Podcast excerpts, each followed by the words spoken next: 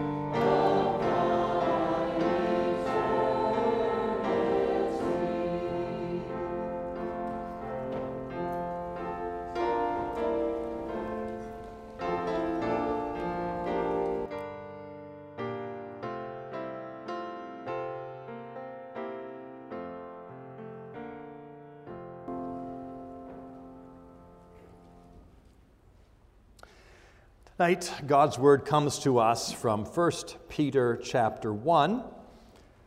1 Peter 1.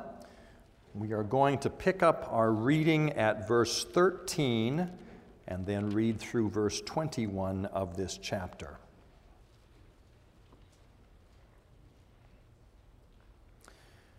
First Peter 1, beginning at verse 13, what we hear now is God's word. Therefore, preparing your minds for action and being sober minded, set your hope fully on the grace that will be brought to you at the revelation of Jesus Christ. As obedient children, do not be conformed to the passions of your former ignorance. But as he who called you is holy, you also be holy in all your conduct since it is written, You shall be holy, for I am holy.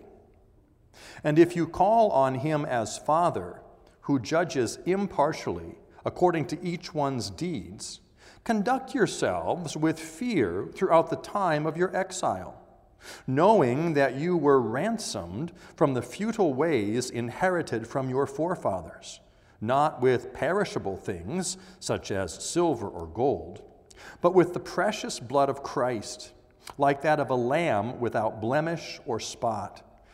He was foreknown before the foundation of the world, but was made manifest in the last times for the sake of you, who through him are believers in God, who raised him from the dead and gave him glory, so that your faith and hope are in God. Here we end the reading of God's holy word. Well, after spending several weeks on the introduction to this letter of 1 Peter, tonight we come to the body of the letter. You recall the introduction, Peter was giving words of encouragement to the elect exiles. He was reminding them that they were those who were found in Jesus Christ. They were elect according to the foreknowledge of God the Father, in the sanctification of the Spirit, for obedience to Jesus Christ. He reminds them who they are because of who God is. They are those who had been born again by the power of God. They are those who had received an imperishable inheritance. He writes to give them encouragement, and he, says, I recognize, I recognize that now, for a little while, it may be necessary for you to be grieved by various trials. He says, even that, even that is for your benefit, that your faith might be tested and shown to be true. He says, Don't forget who you are in Jesus Christ, and reminds them at the end of the introduction, reminds them of the glories of salvation and the glories of this salvation that even angels would long to look into. A salvation promised already in the Old Testament, a salvation declared to them, a salvation which they now enjoy in Christ Jesus. Therefore, verse 13, therefore. In light of all of this, what does he want to say to the churches? In light of who God is, in light of what he has done, how does he continue his word of encouragement and also now instruction to them? He gives them a call, a call to holy living. He's going he's going to flesh out that holiness later in the letter more specifically. But now, just very generally, Verse 15, He who called you is holy, you also be holy in all your conduct, since it's written, You shall be holy, for I am holy. That's Peter's call to the churches.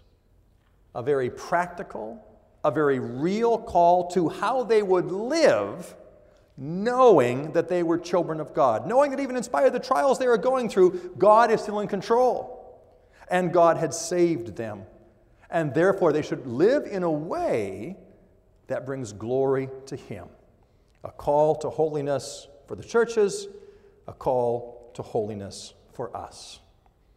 And he roots that call to holiness in God Himself. They should be holy because God is holy. Look at verse 14. He says, As obedient children, do not be conformed to the passions of your former ignorance. As children of God, they have a Father who is a holy Father. Now, we know, even in this life, children tend to look like their parents. They tend to look that way. In fact, uh, if a child is born uh, after we get, you know, is everything fine and how big are they and, and, and what's their name, one of the first questions we ask, and who do they look like? look more like mom or look more like dad? As you know, we recently had a granddaughter. And as we got the pictures, I said, that looks exactly like Kristen. That looks just like our daughter. But I'm willing to bet Jordan's folks said, Oh, that looks just like our son. Looks just like our son. But we expect the child to look something like the parents. We expect there to be a resemblance between the parent and the child. You have a father, Peter says, a holy father, a righteous father. It is only proper, it is only right that we should expect you to look something like Him. The call to holiness. As obedient children, don't be conformed to the passions of your former ignorance because you have a Father in heaven, a Father who is a holy Father. And beyond that, your Father is also a righteous judge. Verse 17. And if you call on him as Father, who judges impartially, according to each one's deeds, conduct yourself with fear throughout the time of your exile. We have a Father who's not only holy, he is also a judge. And he's an impartial judge. He will judge all impartially. And we would, we would expect that from God. He does not show favoritism. Simply because we are a child of God is no excuse for disobedience. Well, it is the same in this life. Uh, the, uh, the, the, the, police officer's child uh, still has to obey the law. They're still held accountable to the law. Um, you can ask my children about this one. The minister's children still have to learn their catechism. There's no special pleading on their part. Well, my dad's the minister. No, they still are obligated. We have a father who is a judge, an impartial judge. And so, so Peter says this very interesting phrase, verse 17. He will, he will judge each one's deeds. Conduct yourselves with fear throughout the time of your exile. Now, when he says throughout the time of your exile, he is referring to their time here on earth as a reminder that for those who are found in Christ Jesus, our eternal destiny has been set. We have no fear for what will happen after this life. Jesus Christ has come and fully paid for all our sins. But he says, in this life yet, we need to live with a sense of fear, a sense of, of offending this righteous judge. Because even though our sins in this life can be forgiven, there are still consequences. The way we live has consequences in this life. Any sin, boys and girls, any sin can be forgiven.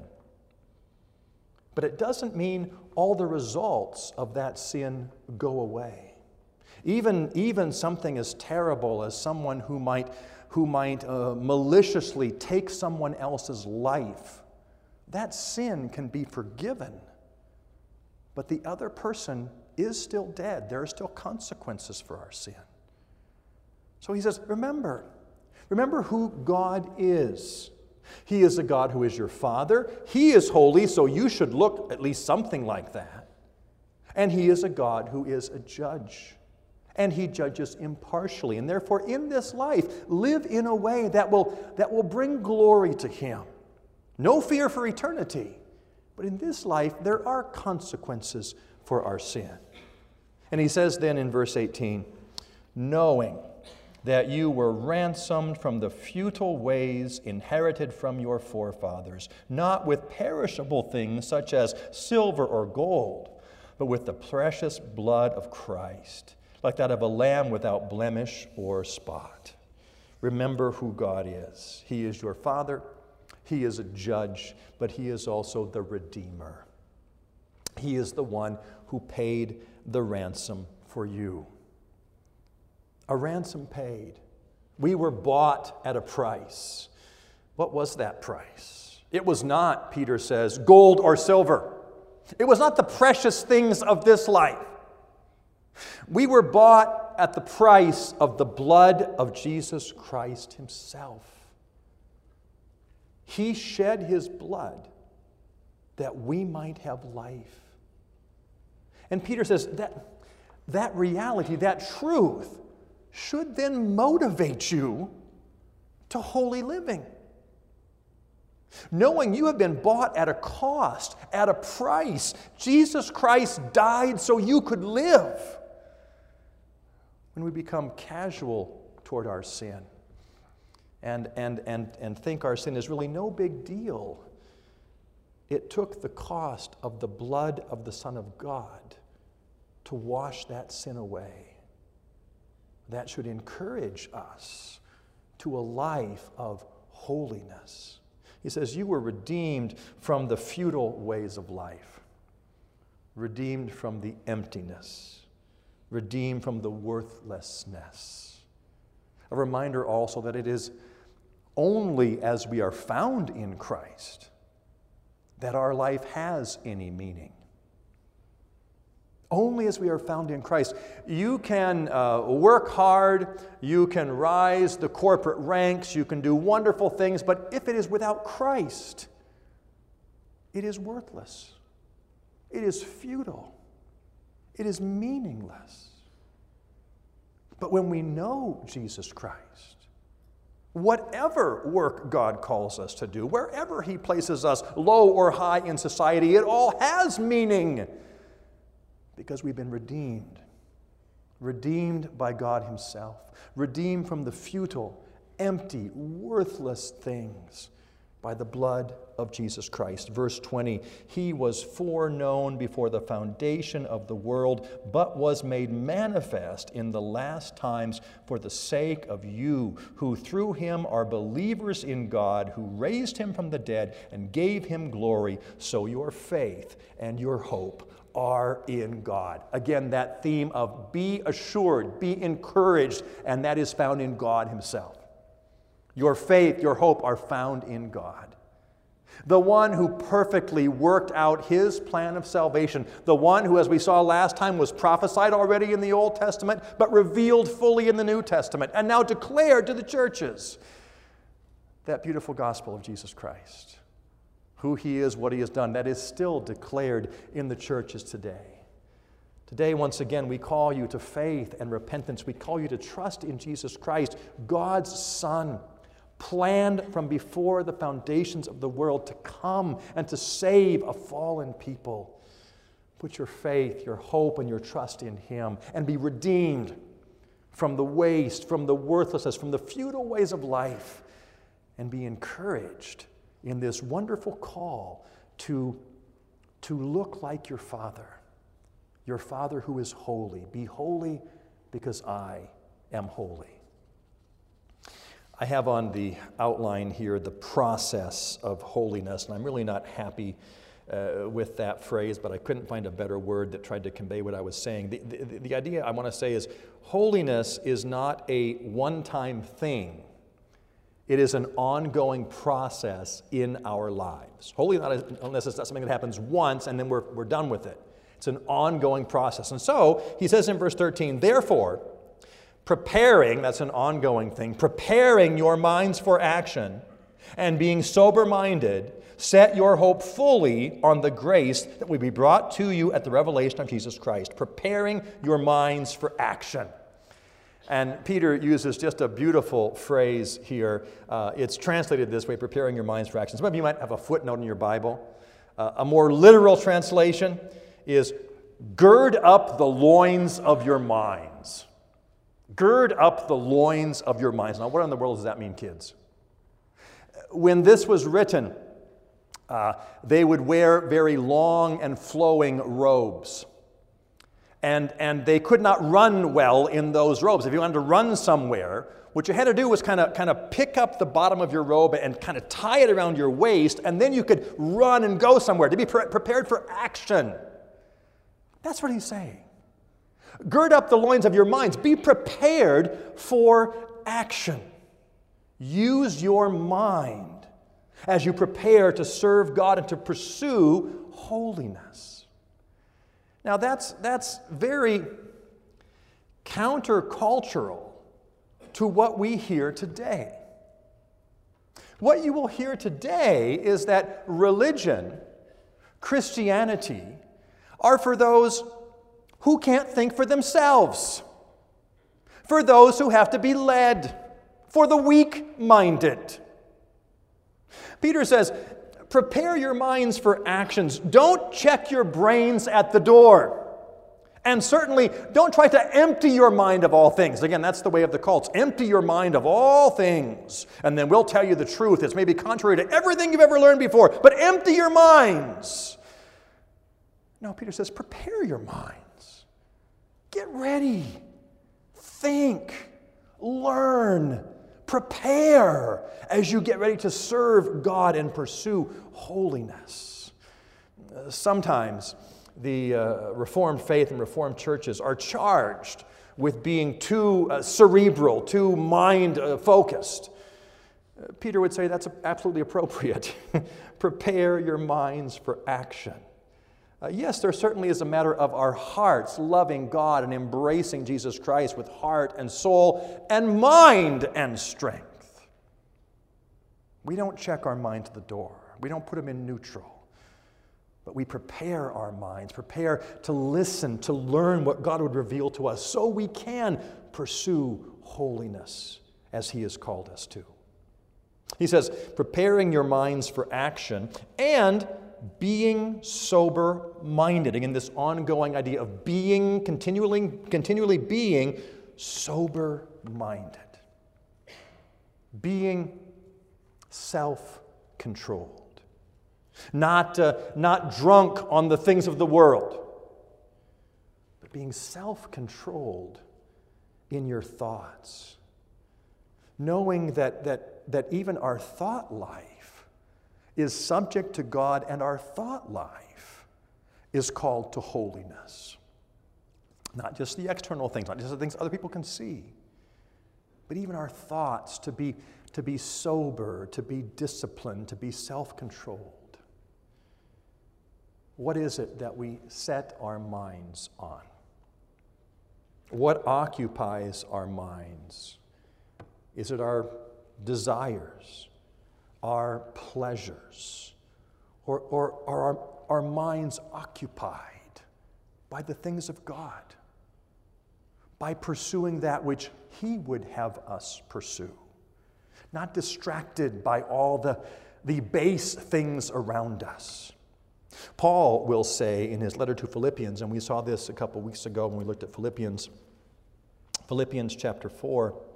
Finally, brothers, whatever is true, whatever is honorable, whatever is just, whatever is pure, whatever is lovely, whatever is commendable, if there is any excellence, if there is anything worthy of praise, think about these things. Being self controlled, disciplined in our mind, thinking about the things of God, preparing ourselves for holiness. This is the process that goes on in the life of the believer. Preparing your minds for action, being sober minded, set your hope firmly on the grace to be brought to you. Set your hope on the grace of God. Again, this, this ongoing encouragement for the people. Yes, you may go, be going through trials. Yes, you're going through difficulties, but your hope is not in this life. Your hope is not in what you see around you. Set your hope on the grace of God. Focus on this. Let this beautiful truth fill your mind that our hope is not in the things of this life, but our hope is in God himself. Focus, he says.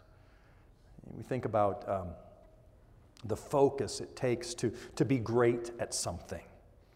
If, uh, if a, a, small child wants to be a great baseball player, well, they focus on that and, and they read about baseball players and they throw the baseball and they hit the baseball. They do all these things. You think of uh, uh, Olympic athletes, whether they want to or not, they, they train and they train and they train and they train. They focus, focusing on their goal, focusing on their hope. He says, focus on the hope that you have in the grace of God. Let that beautiful truth fill your mind. And that, that ongoing focus will lead to a desire for holiness because of what Christ has done when you reflect upon His sacrifice, when you reflect upon His goodness, His love, His compassion, His free gift of salvation secured for you, focus on this and set your hope not in the things of this life, but set your hope in the grace of God. He calls them to holiness. But as He who called you is holy, you also be holy in all your conduct, as it is written, You shall be holy, for I am holy. What is the nature of holiness? What does holiness look like? Holiness in Scripture really has two parts to it. Uh, the first part of being holy is being set apart from sin. God is a holy God. We read that this morning from 1 John chapter 1. God is light, in him is no darkness at all. God is set apart from sin. God is a God who hates sin. God is a God who does not understand sin. It is an offense against him, an offense against his majesty, and an offense against his holiness. He is wholly set apart from sin. That's what Peter calls us to. To be set apart from sin. And you say, but, but, but, as we live in this life, we are still fallen, we are still sinful, and that is true. What he's saying is don't make the pursuit of sin your intention. Make your intention the pursuit of holiness. Yes, we know we will still fall. Yes, we know we will still sin. But our intention is not to seek after as much sin as we can get.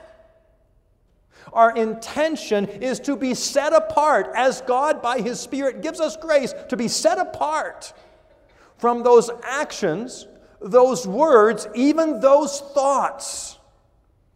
Pursue holiness. You shall be holy, for I, the Lord your God, am holy.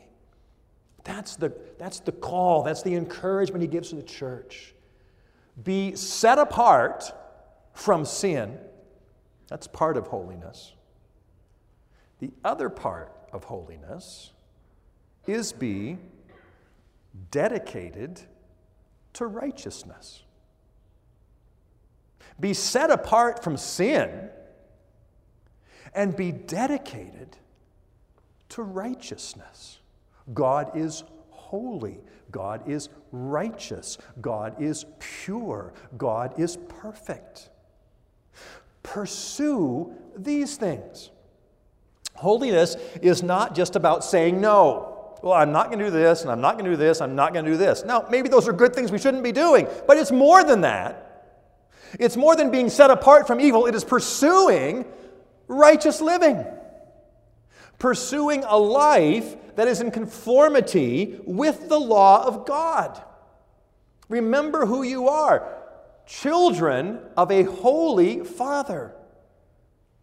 Pursue His ways, pursue His path. That's, that's, that's our goal, that's our desire, a pursuit of holiness. And, and notice what he says be holy in all your conduct. Be holy in all your conduct. He doesn't say, be holy for an hour on Sunday morning and for an hour on Sunday evening when you're sitting in church. He, he, he doesn't even say, be holy for one whole day in seven. Be holy in all your conduct, in every part of our lives. Holiness should be the character of our homes. Holiness should be the character of our marriages. Husbands, when you, when you speak to your wife, would someone hearing those words say, Holiness characterizes this marriage?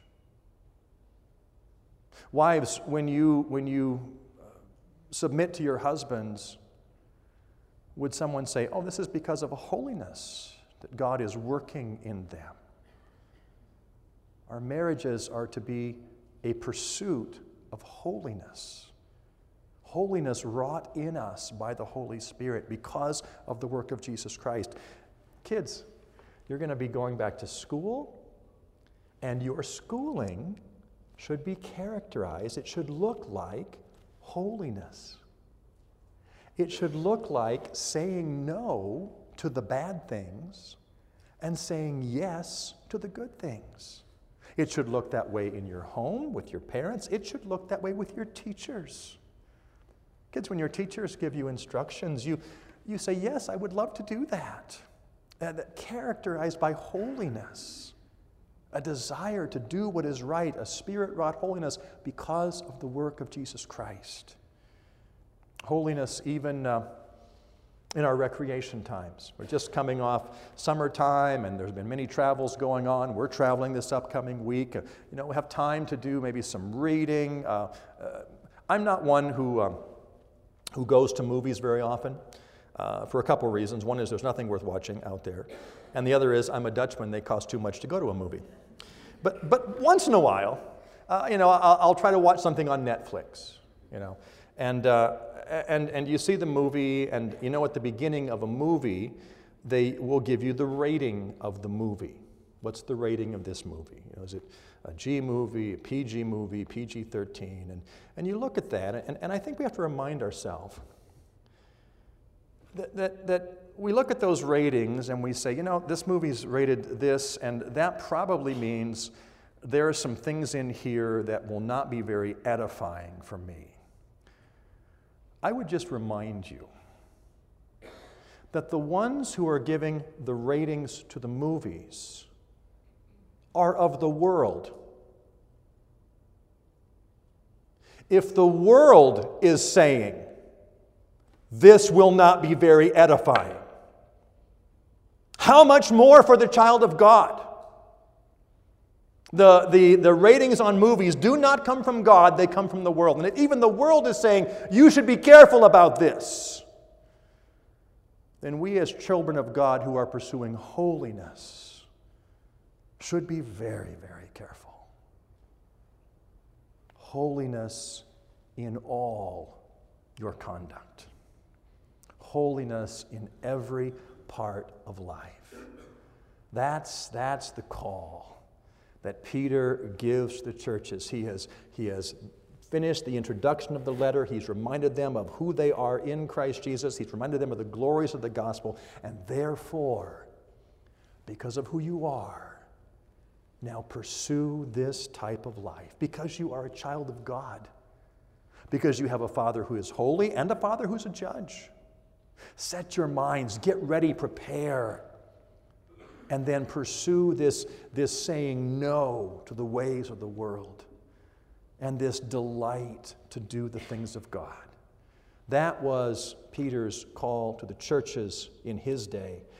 That is still the Holy Spirit's call to our church today. We cannot do it in ourselves. We don't well this up within ourselves. But God, by His Spirit, works in us, and the process continues. And so I, I, I, I urge you, I call you, be holy because God is holy. Live in a way, pursue a way that brings glory and honor and praise to Him.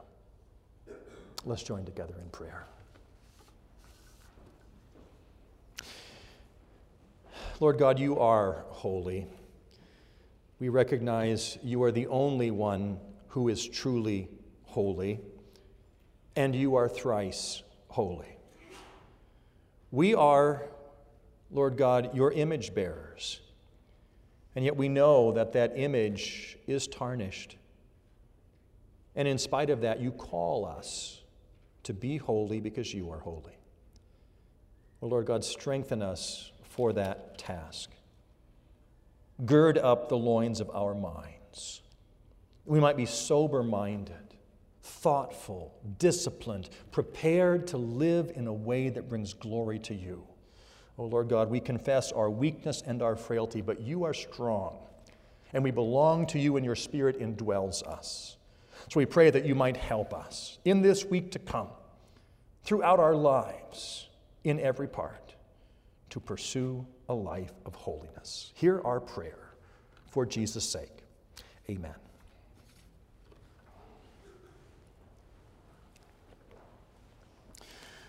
We turn to number 400 in the Trinity Psalter hymnal. Number 400 Gracious Spirit, dwell with me.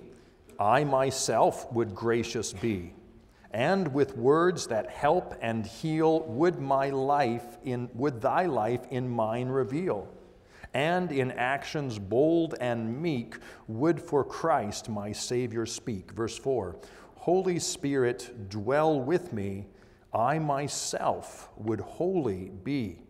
Separate from sin, I would choose and cherish all things good, and whatever I can be, give to him who gave me thee. We're going to sing all the verses, number 400. Let's stand together as we sing.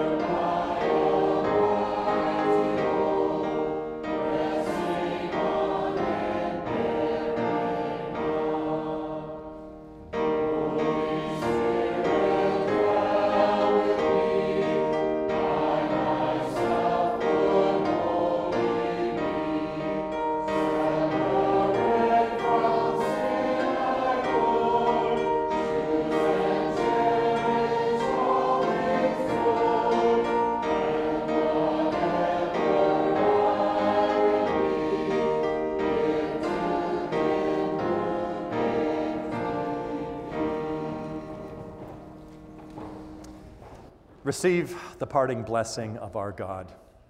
The grace of the Lord Jesus Christ, the love of God the Father, and the fellowship of the Holy Spirit be with you all. Amen.